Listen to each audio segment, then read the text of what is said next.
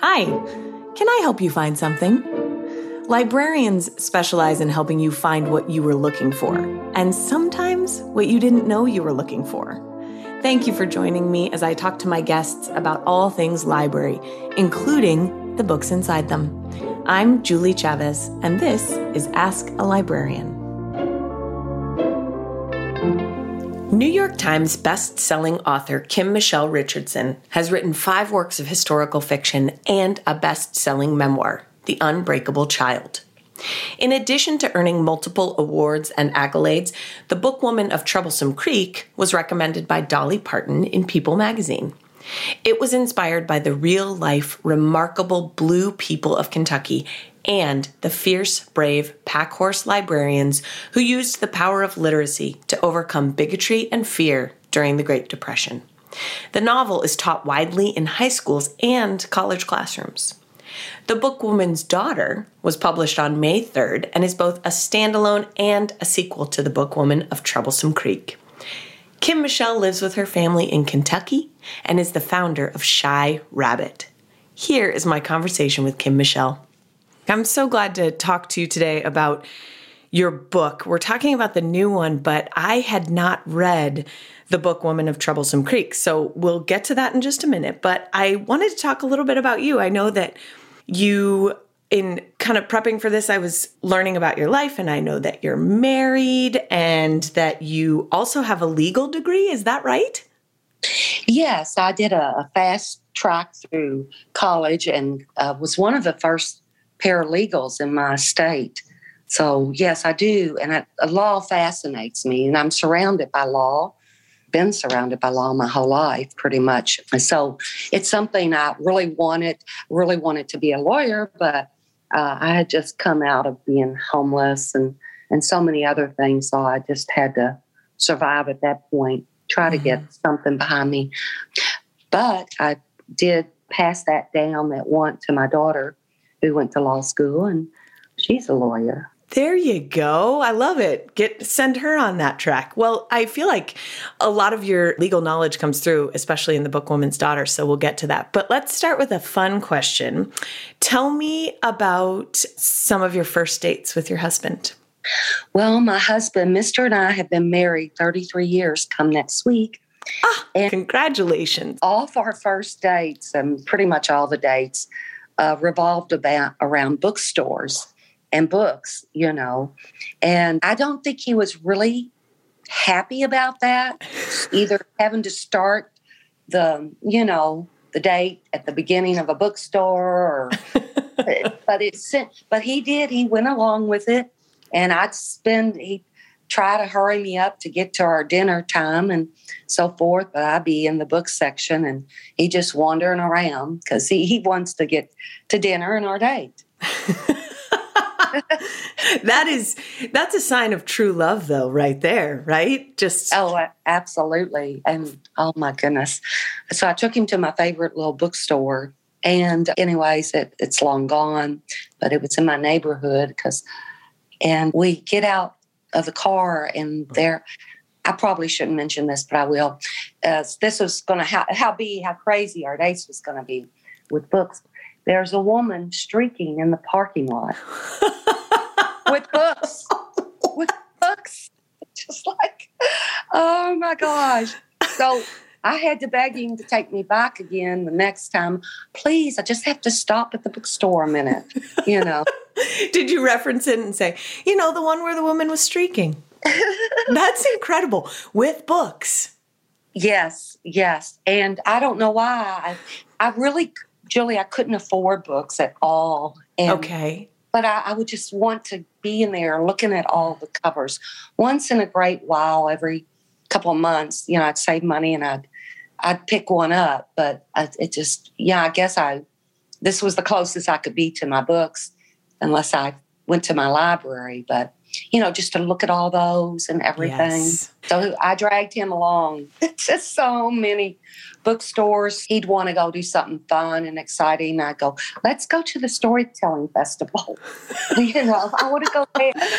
Uh, now, is he a reader? He he's not a reader. but he reads all my work and he helps me. He's my spelling check and my math. Oh, yeah, he saves me on my math. and because there's a lot of math going on in books, ages and so forth. And, you oh, know. yeah, you're right. And, and uh, he loves to read those. He's like a big newspaper reader and he mm-hmm. likes autobiographies of, you know, things like that. Well, it sounds like you trained him early, though. I did.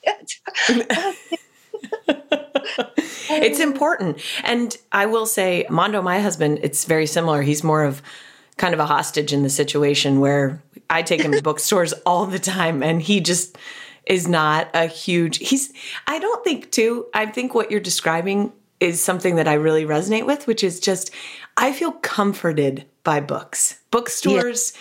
just feel like a safe happy place looking at the covers even if I don't buy a thing. So I really relate to that. Yeah. He, he does not feel that way about the books. He doesn't have those wonderful feelings, but he will happily trail along. So those are some good men we've got. Yes, definitely. Absolutely. I love that you started out that way. I wanted to talk to you a little bit. Okay, so if we can talk about how did you originally get into writing and then we'll talk about your books a little bit. Well, I always when I was little would write poems. I I grew up in an orphanage my first 10 years, and I was always writing little poems or songs, and I would send them to like a Walt Disney and Queen wow. Elizabeth. Of course, they didn't go anywhere, but of the course.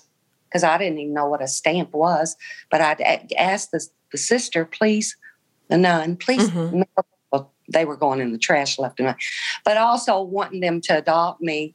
And so I'd write these really pretty stories and songs and stuff. But yeah, uh, so I think it's always kind of been there in my bones to write. Mm. Well, I'm so glad that you are a writer. You have a tremendous gift with words. And I was reading one of your previous interviews about writing, and you said something really profound, which was that fear arrests the story.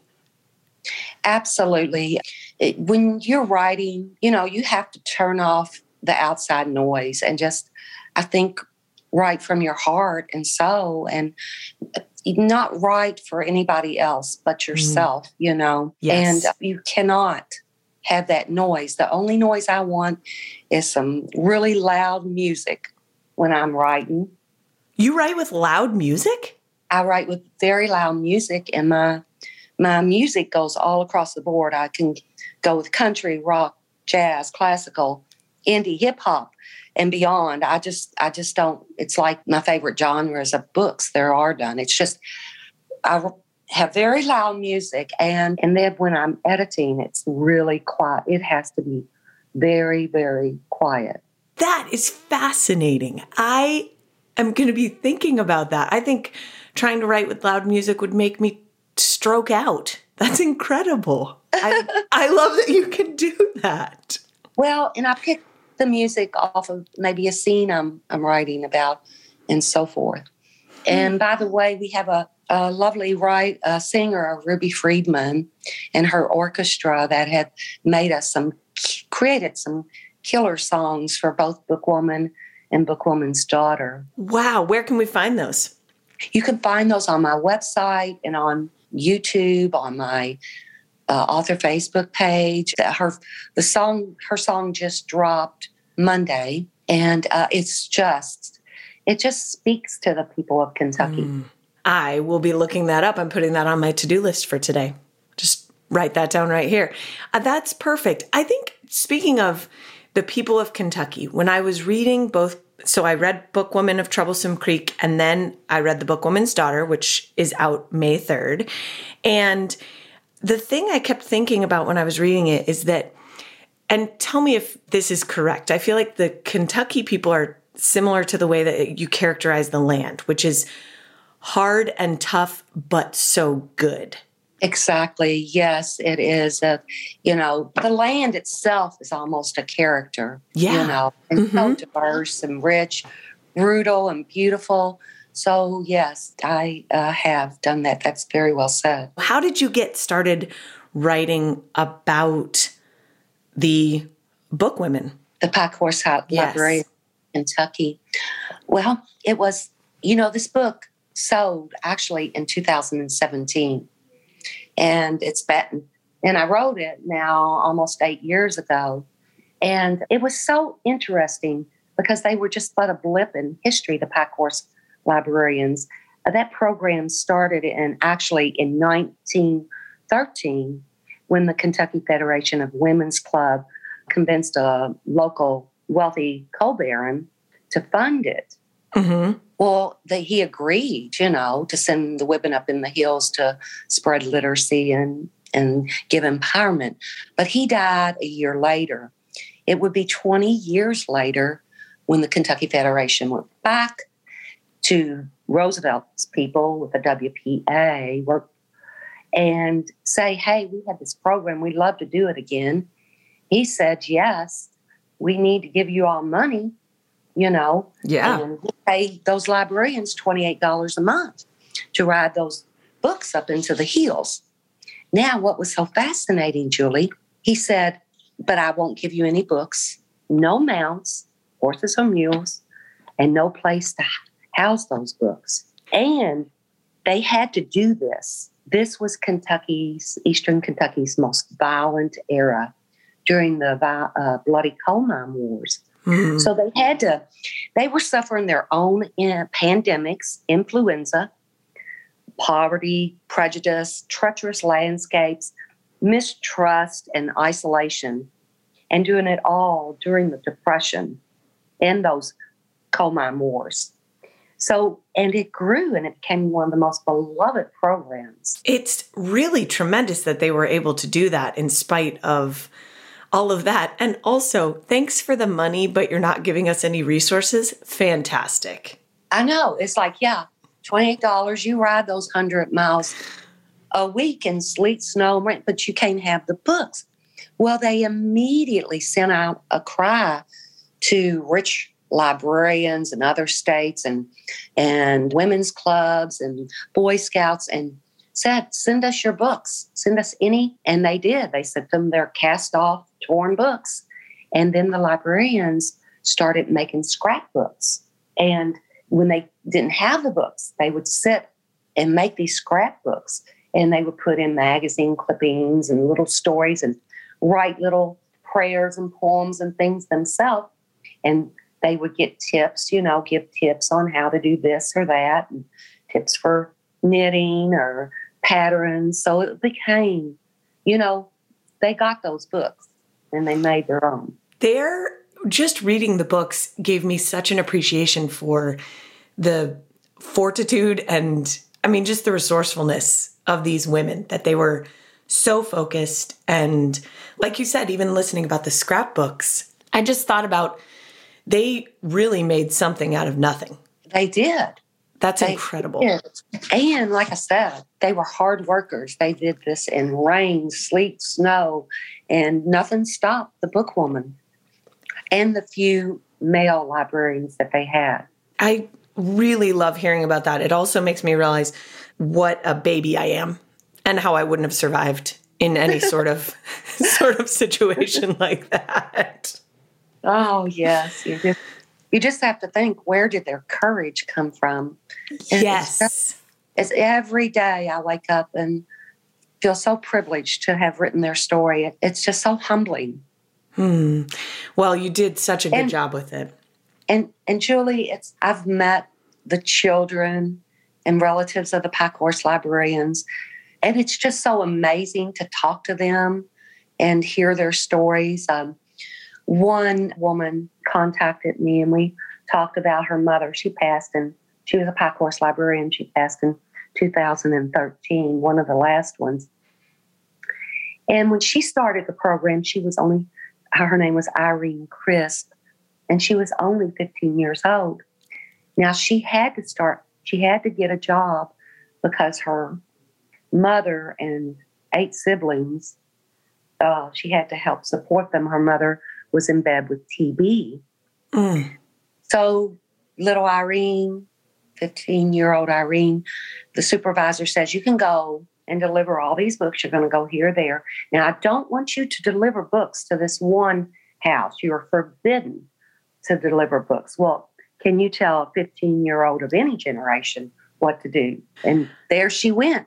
And it was a small brothel up in them hills.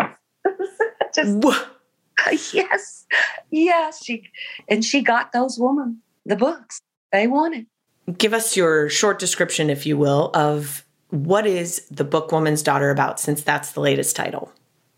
Well, the book Woman's Daughter takes off 12 years after the book Woman of Troublesome Creek. Mm-hmm. So, in it, we showcase remarkable women along with a 16 year old honey, Cussy Mary's daughter. And we showcase the women, the remarkable women doing very different jobs. And this is the 1950s, and women and children were ruled under the ironclad patriarchal law. Mm-hmm. And so we have a little honey coming in, taking over her mother's route because of some bad things that are going on. And we meet a female coal miner and a frontier nursing horse rider. Those were the nurses that were doing the same as the Pack Horse Librarian. Yes. And then we meet a female fire look. So that was really fun. I got uh, it's I got to speak with a female, you know, an interview, a female coal miner, and she's working. She's in her late twenties, and she's working the mines. But she worked the mines alongside her mother long ago too. Wow. And uh, up until her mother died, passed. And she, in fact, was what, 1,200 feet below and nine months pregnant. What? And yes, working those that hard job. And the men were terrified, you know, to have her down there because she was so far down and she could deliver, you know, at any time. But Kentucky had such rich projects. We had the moonlight schools that we initiated here, the Frontier Nursing Service, the Pack Horse Librarians, and it's so many things. And we also have a female fire lookout that I is in, was inspired by because we had those around the country. But I also have read the history of Hallie Daggett, one of the first fire tower lookouts in the nation. I really enjoyed reading about that because I didn't even know that a fire tower lookout was a thing. I had never heard of that before.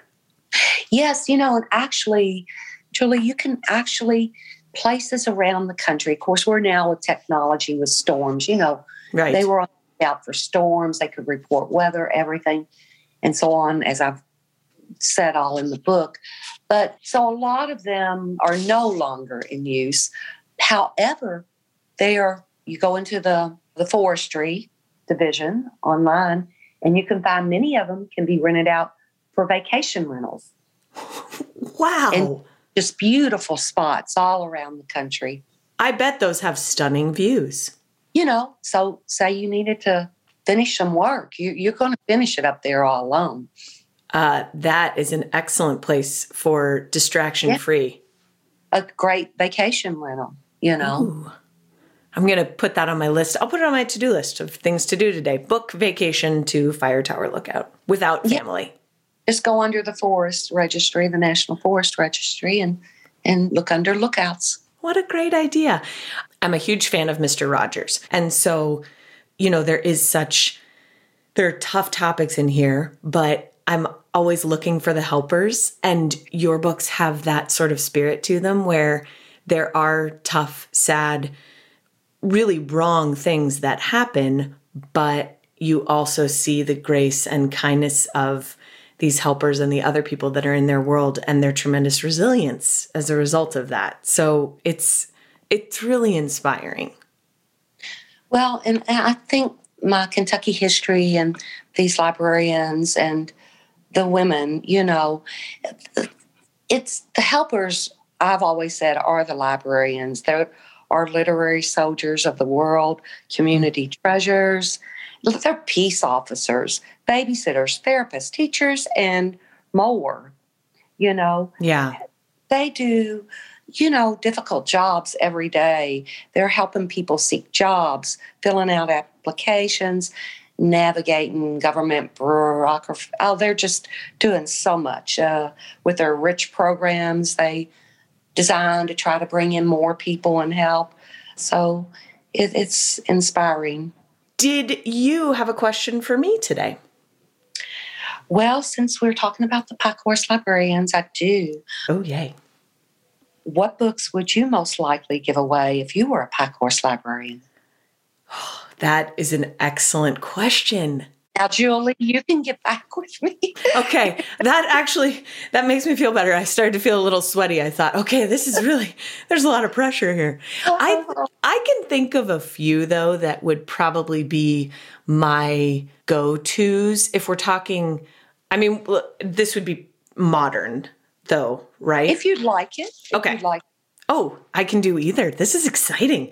Okay, well, I'll have to go back. Yes, my further lists will require more research.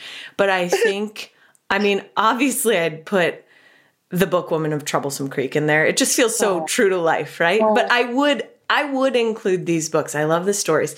I think I would include probably there's a great book called How Things Work and it's a big fat volume and I'm always trying to push it on the kids at the elementary school because it has everything in there scanners, lasers, all sorts of technological inventions, and it has short, good descriptions of how they actually work. And I feel like things like that are so edifying. And I think that really sparks, especially for kids, it can spark mm-hmm. their creativity and spark this idea that things things have a history behind them and then mm-hmm that kind of gives them that idea that, oh, I could do that, or reading about inventions. So I think it would probably include how things work, maybe a few more of those sorts of books. And like I'm thinking of one called Six Dots about Louis Braille and oh.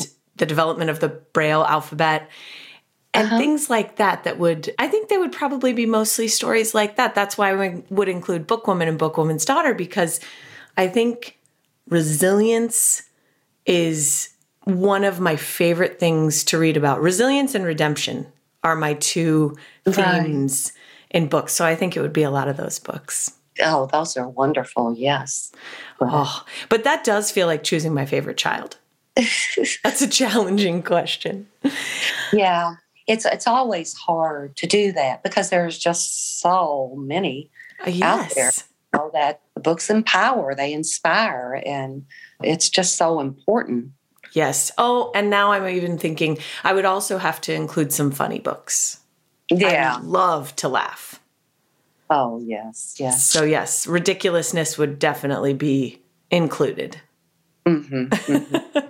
yeah. Well, so one final question for you. What are your I, and this is kind of a big one, so it can be your answer can be small or big. But what are your hopes for Bookwoman's Daughter? I mean, you're following up Bookwoman of Troublesome Creek, which was very uh, highly lauded and awarded. What what's your hope for Bookwoman's Daughter? What would you like to see it do in the world? Well, I hope you know. I think it just again these books will probably mirror what's going on in today's world, and yes it shows us how much far we've gone and how much further we need to go, especially with, you know, women and so forth. So I hope that resonates with people and inspires the strength of these women, you know, the female Pack Horse librarian, the female coal miner, the nurse rider, and the fire lookout. So we're, and then, yeah, we've got some other little characters like a young child named Rena mm-hmm. coming in. And Rena's pretty powerful too to be a child. She's, She's a wilded. Yes, tremendously powerful. She's wilded and but she has this old soul, you know, that comes from living a life that, you know, she need to grow up really fast. So I think well, there's a lot of discussion that's in there and hopefully it's also inspiring I love that. Thank you. I think it's, I love that that was your answer because one of the passages I marked one line that really stood out to me, though it rarely happens fast enough and not near as quick as it should, honey. I expect, like all ugly laws, change will come. Yes, ma'am. Yes. yes. So I think that the spirit that you're talking about and the idea that people will be able to use it for discussion and just maybe this sort of reflection that leads to kindness. So yes. I I think that I think that it has every opportunity to do it because you've done a tremendous job. Oh, thank you. I'm so honored. It's that's just means the world to me, you know. It really really does. Because you know, on a good day, it's even as a Kentuckian, it's hard to write Kentucky and explain it, much less, you know, to people not in Kentucky. Yes. So I'm glad that resonated with you, Julie. Thank you. It indeed did. Thanks so much for being with me today. Oh, thank you for having me. I really enjoyed our discussion. I feel like we could go on all day. I think we could. Thank you for joining me for this episode of Ask a Librarian. As always, it's my joy to share and learn with you. You can follow me on Instagram at Julie Writes Words, or you can go to my website, juliewriteswords.com. There you'll find the show notes, including all the books mentioned in the episode. See you in the stacks next week. And until then, friends, never go anywhere without a book.